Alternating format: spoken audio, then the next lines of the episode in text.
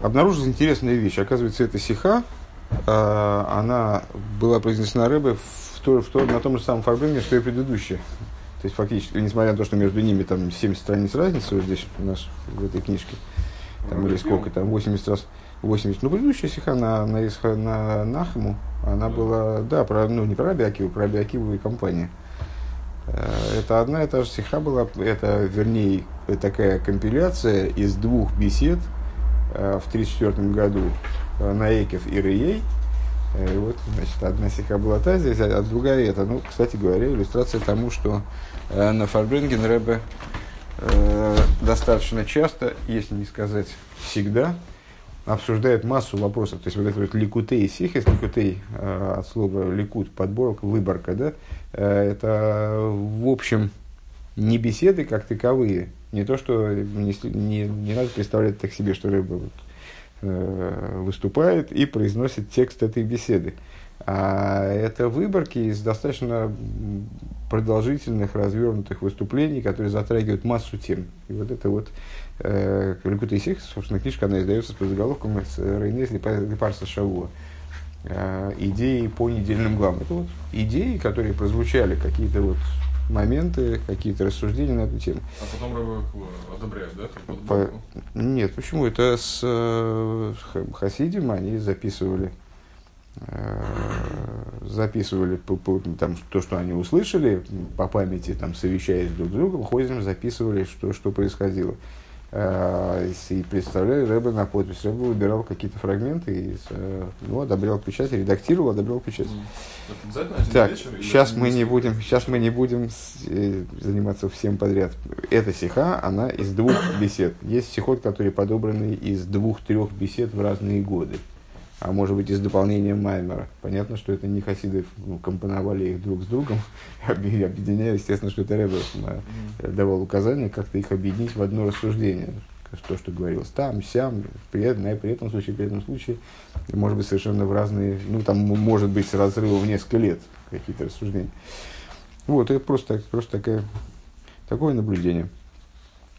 Задали вопрос, что Раши вообще необычного увидел в разбираемом месте, что дает его комментарий, что он добавляет вообще к простому смыслу, к самоочевидному смыслу слов стиха, и обратились к комментарию, к объяснению РАМ, объяснили, почему объяснение РАМ нас не устраивает, но, впрочем, если я правильно понимаю, Рэбе принял основную позицию этого комментатора,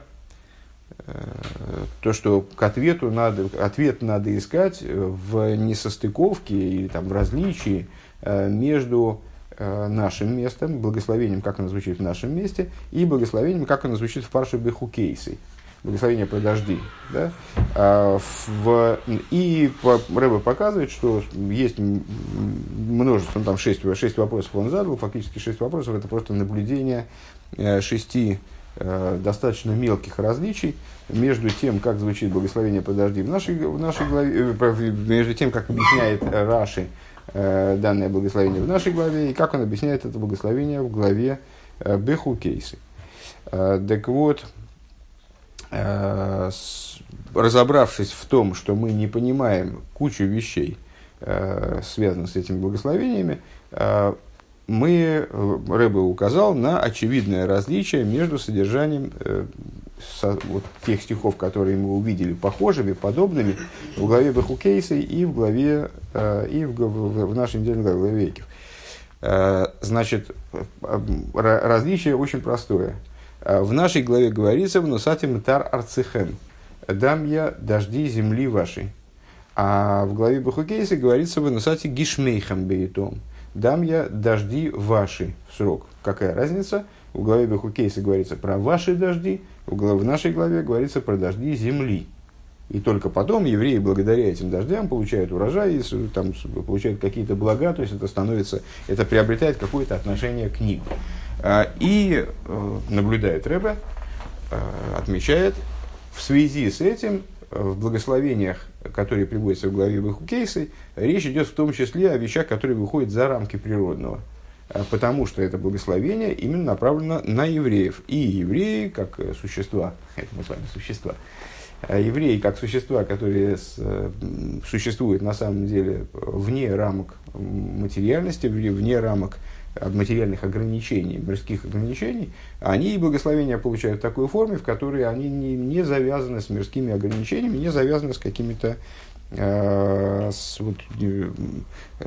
условностями, скажем, мироздания. То есть, если евреям что-то требуется, то для этого Всевышний готов все поломать, весь ход событий мирских, и выдать им то, что необходимо, в любым возможным образом. В нашей же главе речь идет про Матар Арцехем, последняя идея, которую я прозвучала на прошлом уроке. А идея земли, земности – это идея именно вот упорядоченного существования мира в той форме, в которой Всевышний задал ему режим существования, внес в существование мира определенный регламент.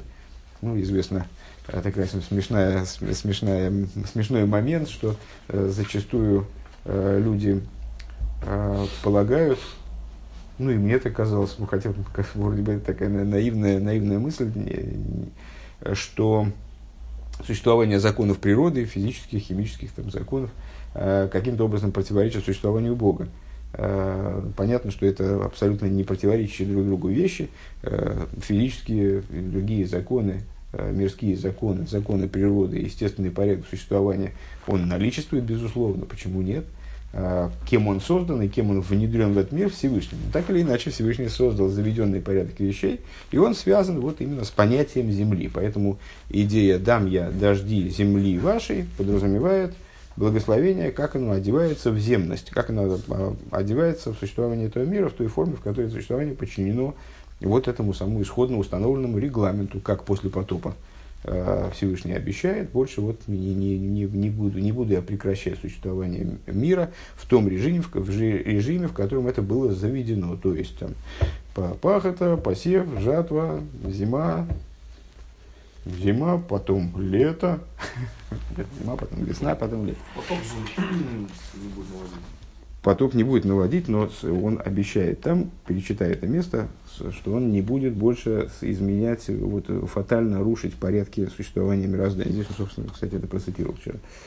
Так, мне кажется, что будет очень странно, если вы будете сидеть такие гордые, как бы мы не хотим отнимать друг у друга ксерокс, поэтому будет лежать посередине, и читать его не будет никто в итоге. По-моему, логичнее было бы читать его вдвоем, но вдвоем тоже впадло, поэтому я понимаю.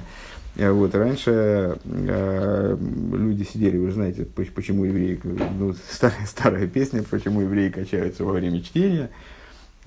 Есть много объяснений тому, в том числе достаточно возвышенных. Одно объяснение чисто техническое, потому что книгоиздательство, книгопечатание, оно не было сильно развито. Поэтому, скажем, какой-нибудь Геморы не было на всех. И ксерксов не существовало в те далекие, стародавние, дремучие времена.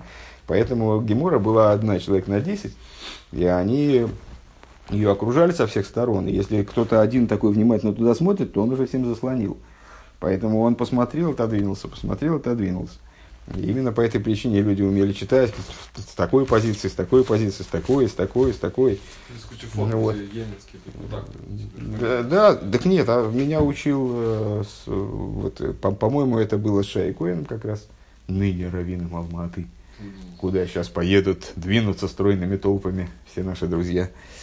Вот, а я опять зря не поеду. Ну, Москву, значит, перенесли в Алмату.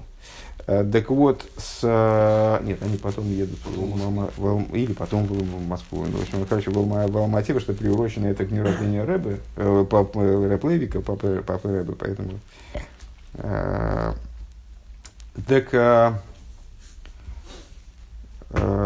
что я хотел сказать-то, вы меня сбили с толку. Да, он меня учил, когда он сам учился, у нас тоже не было ксерокса, тогда ксерокс был, но был недоступен. Ну, он меня учил, я читал с этой стороны, а он с той, ему абсолютно было все равно, с какой стороны читать. Вот, продолжаем. Пункт далее, страница 117. Он десибацун хилок свишен деброх из фун паши с БеХукейсай унунза паша баворнт раши и занпируеши вносатим тарцехем. Так вот, функции комментария Раши, основной наш вопрос, а что Раши, чего Раши вообще хочет добиться своим комментарием, говорит самоочевидную вещь. У нас написано, да, значит, «Дам я дожди ваши в срок». Раши говорит, Вы сделаете то, что на вас, я сделаю то, что на мне. Ну и чего? Ну да, все, мы в принципе нам докладывали уже. Так вот, что Раши хочет добиться своим комментарием, хочет нам объяснить вот это различие между благословением там и благословением здесь. Асисам, Маша Алейхам, Афания, Асе, Маша Улой. Это то, что мы сейчас, как мы перевели этот комментарий. Дозвоз до из Деброха Бешаху Цуцу Эрес Виньона Тейва. То, что там благословение касается земли. Почему там? Здесь. То, что здесь благословение касается земли и, следовательно, касается именно природного хода событий, касается именно природы. Извалдо гобмидн гитона нормаша ше алейхам. Это потому, что здесь речь идет о евреях, как они сделали всего лишь то, что на них возложено. То есть, мы, честно говоря, я, например, понимал вот этот оборот, сделайте то, что на вас лежит, я сделаю то, что на мне лежит. Да? Я понимал это в таком ключе. Товарищи, сделайте все, что на вас возложено, и тогда, в смысле, имеется в виду, что сделайте максимум, перед атакой, да, все, что возможно. А Рэбе предлагает совершенно другое понимание, то есть по тональности. То есть, что здесь речь идет о том, что вы сделаете то, что на вас возложено, в смысле, тот минимум, который на вас возложен. Вы сделаете вот то, что на вас возложено хотя бы. И тогда... то есть, здесь речь идет о евреях, как они сделали, нор маша алейхам, только то, что на них лежит. Дос во возус аройв гелейт, гворн эйв айх, то же самое наидиш. Дос воз михуя цутон, то есть, сделайте то, что вы обязаны сделать, выполните свою обязанность. Обернит мерфундем, не более того. От вас требуется сделать не более того, что вы вот, по самой... на минимальной мере обязаны.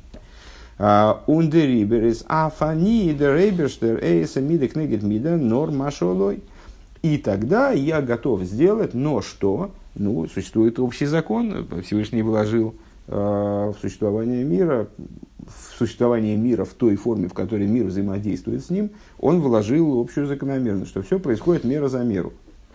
Вы сделаете то, что на вас лежит, на вас возложено. Вот тот минимум сделайте, от которого от вас требуется, то, что вы вот обязаны сделать по-любому, как мы сказали бы. И тогда я сделаю, но что я сделаю? Я сделаю тоже только то, что на мне, то, что на меня возложено, то, что, в чем я как бы обязан. Таки оброха, то есть я таки благословлю вас. И как Миша Кантер сегодня написал с утра, покоя, радости и удачи. Да, покоя, радости и удачи.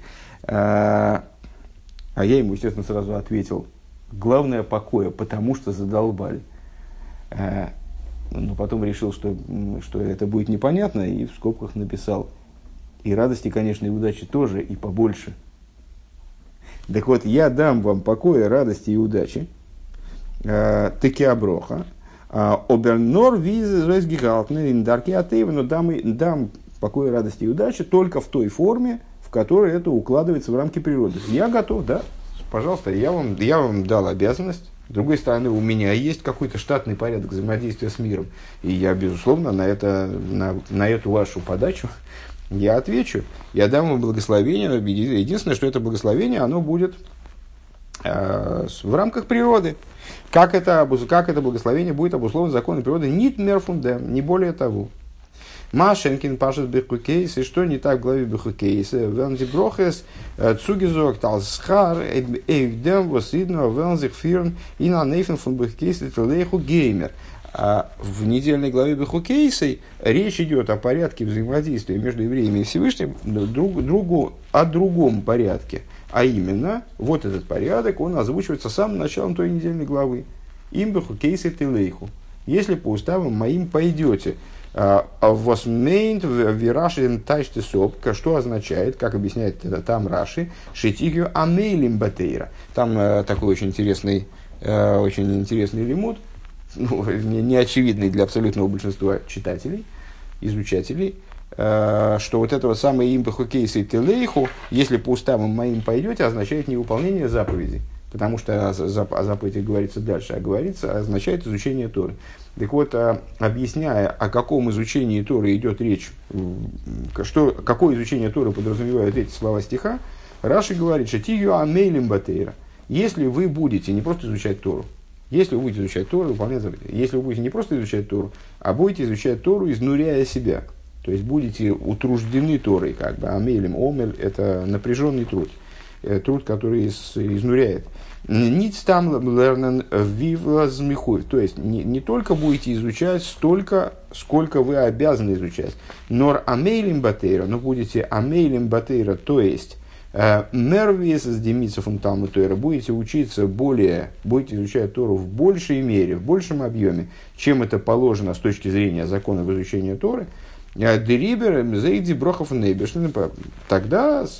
этой причине благословение от Всевышнего оно будет нит нор маши маши лай, не только таким, как говорится в нашей недельной главе Эйкев, я сделаю тогда то, что на меня возложено, то есть дам благословение, которое будет укладываться в рамки мироздания, нор гехрфунтеева, тогда будет благословение мое выходить за рамки природы. Вот тогда реализуется то, что мы сказали, повторяя предыдущий урок в начале этого, если евреям что-то нужно, то тогда реализуется это, даже если это нуждается в ломке законов природы. И, вот, Рэй, пункт Рэй.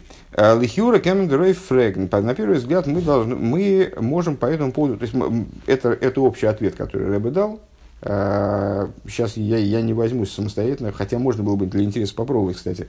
Я не возьмусь самостоятельно на основе высказанного тезиса разрешить все, объяснить все различия между комментарием Раши в БеХукейсай и комментарием Раши в нашей недельной главе по поводу этих двух мест. Но, тем не менее, по крайней мере, понятным становится, в чем различие между этими местами. Отсюда отталкиваясь, наверное, мы и с Рашей разберемся тоже. Да, так вот, на первый взгляд, мы можем по этому поводу задать вопрос. И в посуке пашет Товей, в недельном разделе Ки Товей, о чем, кстати говоря, похожие недельные главы Ки Товей и БеХукейсай, в них в обоих вот эти разделы с проклятиями приводятся, в них обоих происходит заключение союза между евреями и Всевышним, где прописывается ответственность евреев за выполнение или невыполнение, за выполнение благословения, за невыполнение проклятия, за выполнение или невыполнение еврейского закона. Так вот, в отношении стиха в главе Китовой Ашкиф имен Кодшихом Тайшт Раши, воззрись из обиталища святого твоего, Раши объясняет Асину Маши Газарту Олейну Асей Ату Маши Олеху Ласей Шомартовым им БеХукейсай Телейхум Насатики Смехом Бейтом. Там Раши произносит такую фразу. Здесь надо внимательно слушать, потому что иначе будет непонятно. «Сделали мы то, что ты приказал нам, сделай ты то, что возложено на тебя, то, что на тебе лежит, для того, чтобы выполнить то, что ты нам сказал. Если по уставам пойдете, и дам я дожди ваши в срок». В чем противоречие с предыдущими рассуждениями? Противоречие очевидное. Да? Здесь, с одной стороны, Раши предъявляет вот эту меру за меру. Мы сделали то, что ты приказал. Казалось бы, ну вот всего лишь то, что ты приказал. То есть то, что, чего мы обязаны, мы сделали. А теперь, пожалуйста, сделай то, что на тебе лежит. Воззрись с небес и там, значит, все поравняй. В насадке шмей, как ты сказал, и приводит в качестве иллюстрации таким взаимоотношениям, приводит как раз-таки цитату из главы БеХукейсай. А на самом деле, откуда надо было привести цитату? Наверное, надо было привести цитату из Эйкев. Доз есть. «Аз насатики шмейхам беетом гехар фунтейвай издер схары фасину маши газарту алейну». Из этого объяснения Раши получается, что вроде бы вот это вот самое «выносати гешмейхам бейтом», «дам я дожди ваши в срок», то есть благословение, которое в нашем прочтении здесь, оно выше природы, оно является наградой за то, что ты приказал нам, всего лишь за то, что ты приказал нам. На первый взгляд, это та же самая идея, о которой Раши в нашем стихе высказывается. «Сделайте то, что на вас возложено». Вот Раши зог до паршзеги. Бавондас Раши индем пируш гуфа дмадурдм шину и софа билишейный.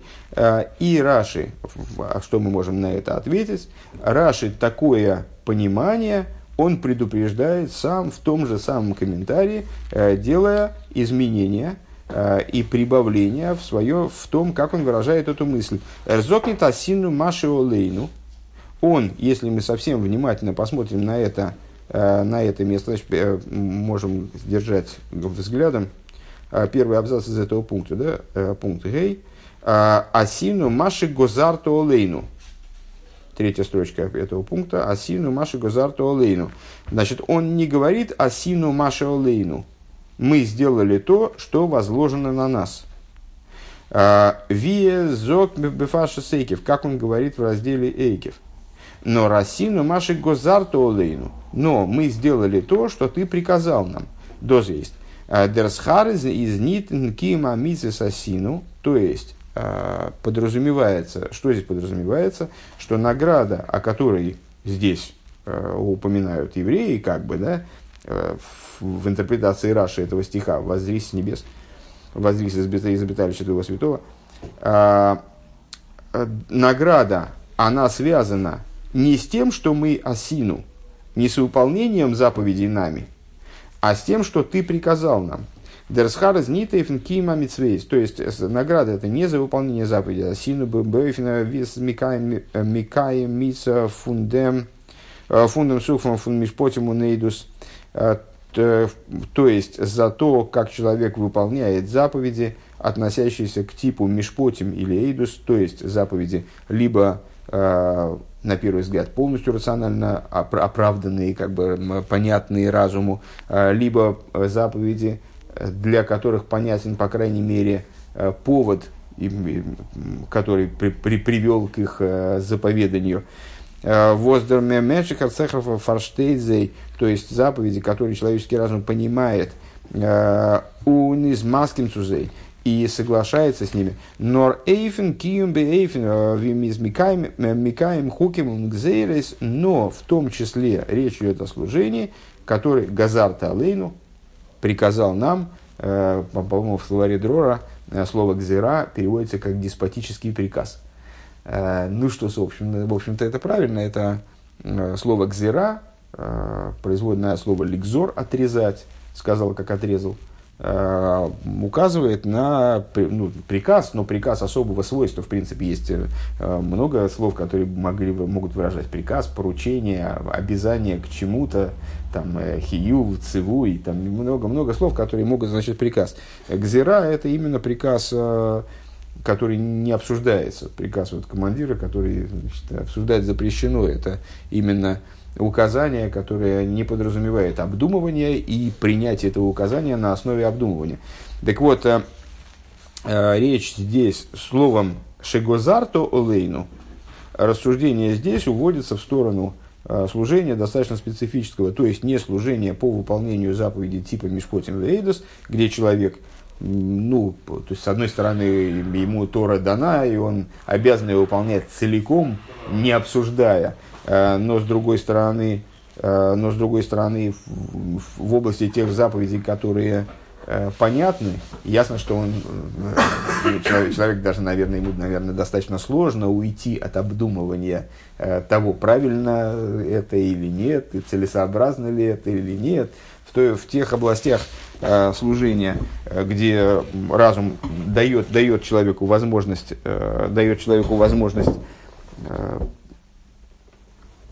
согласиться, как бы, да, в кавычках, согласиться с заповедью и признать ее целесообразность и правильность, и, значит, позитивность, естественно, человеку легче служить Всевышнему. А здесь речь идет в том числе о хуким и гзейрис, то есть о тех заповедях, которые рационально совершенно не оправданы, которые не вписываются в представление человека о том, чего надо делать.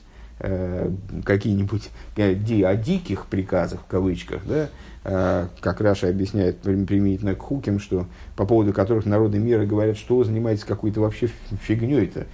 Это уже совсем уж никуда, ни в какие ворота. Ну, почему, интересно, там, не знаю, прах красной коровы там растворите в воде, побрызгайте на вас, тогда у вас не будет осквернения. Где это осквернение, где вообще видели осквернение, что отличается чем-то оскверненного человека не оскверненного. Какой-то правильно придумайте еще что-нибудь, пролезьте, какое там, это, пролезь в потный хомут, 3 раза повернись вокруг косы, выпей стакан мочи рыжего мальчика, и, значит, и что-нибудь там произойдет. Это, ну куда, что вы делаете вообще? Там или шатнес, этот, откуда это все?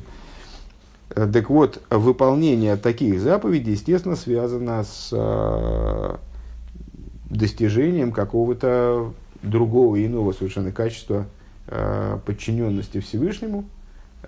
И вот здесь речь идет именно о Гозарту Алейну. Не о том, не в том, Раши, добавляя в Гозарту, он тем самым уводит это место от служения в общем порядке, а подчеркивает значение здесь именно не человеческого действия по выполнению заповедей, а то есть специфики тех приказов, которые даны, что «Гозарто олейну».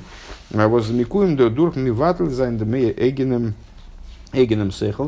То есть, то, что происходит, 3 строчка снизу, то, что происходит за счет устранения, отстранения собственного разума, «Белошен Раши», говоря языком Раши, азмитудзин ордерфар возгзейра гиммельфоны, выражаясь словами Раши, эти заповеди, вот это в этом сегменте служения, скажем, заповеди выполняются потому, что это гзейра мильфоной, это мой деспотический приказ.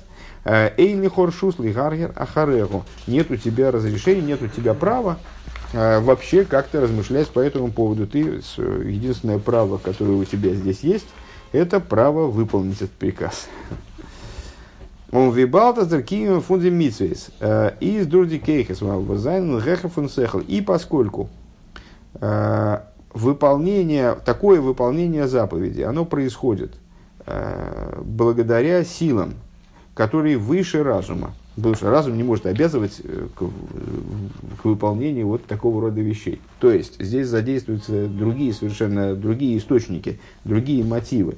Выполняются эти заповеди на уровне, который, силами, которые выше разума, унтеева одам, и природы человека. Ну, потому что с точки зрения своей природы, человека вроде бы, ну, человек разумное существо, венец творения, разумное существо, и, ну, как бы, если он делает какие-то вещи необдуманно, то обычно это глупость, правильно? То есть, если он делает какие-то вещи, не подумав вначале, и не прикинув, не рассчитав, не спрогнозировав, то это ерунда какая-то. И поэтому, когда человек совершает вещи вот такого толка, то есть, просто сказав, что, ну да, здесь мой разум не работает, Всевышний мне говорит, я не понимаю, зачем это. Ну, чувствуя в себе обязанность это сделать, то он этим совершает, ну, глупость в кавычках, на самом деле, это и есть то, о чем вот в Маймари Босилигане Рэбе так активно рассуждает, называя это глупостью со стороны, предыдущий Рэбе, наш Рэбе, глупостью со стороны святости. То есть, это в кавычках глупость, поднятие на уровень выше разума. Обычная глупость ниже разума, есть разум, то, что под ним, есть то, что над ним. Вот это глупость, которая выше разума. То есть, человек берет и признает несостоятельность своего разума в принятии решений о выполнении или невыполнении вот таких вот приказов, поднимается таким образом на уровень выше собственной природы. Поэтому и награда за эти заповеди, и на нейфен фун гишмейхем происходит вот таким вот образом, как это в недельной главе БеХукейсай. Насати гишмейхем бейтом. Дам я дожди ваши. Дожди ваши, мы сказали, это указывает на приподнятость этого благословения над законами природы, неограниченности их природности. Айре фирзих оев, то есть ваших, значит, как вы их приводите, бейтом в срок их, а броха возезехар фунтеве канал, то есть благословение, которое выше природы, как мы сказали выше. Это мы сняли вопрос из Раши в другом месте. Вот, ну, снимает вопрос, естественно, разобрались в каких-то еще дополнительных вещах. Дерхилу клоли анал свишен парсбург кейс нуза парши зейдер там эйфн Унтершейдем ином тайш беитом беитей. Индец вэрта. И разница между этими двумя местами, ну, понятно, каким путем мы, в общем, движемся, на всякий случай, мы сейчас доразберемся в том очевидном, что различает эти места между собой, БеХукейсай и Эйкев, вот это благословение про дожди, и тогда, по всей видимости, мы сможем понять, почему же Раши объясняет их по-разному, и понять комментарий Раши, и понять, что он объясняет на самом деле, да? Потому что получается, что мы не очень понимали, исходно, когда мы прочитали оба места, мы не очень понимали, что Раши объясняет в этих двух местах, потому что иначе у нас не возникли бы вопросы по поводу различий между ними. Так вот, мы сейчас основную канву мы проговорили. И теперь еще один момент. И в том и в другом месте говорится о дождях, которые должны прийти в срок. Собственно, это Раши и объясняет, что значит в срок. В срок, в смысле, там в одном месте он дает два объяснения, в другом одно объяснение, такое, сякое. Так вот, Рэбе говорит, что значение слова «в срок», оно тоже в одном посуде говорится «в срок их», в другое, потому что «гишмейхэм» во множественном числе, в другом месте говорится «в срок его», потому что «метар арцехэм» — это дождь земли вашей, один дождь. Вне зависимости от этого, разный смысл, вот это вот «в срок» имеет разный смысл в этих двух местах.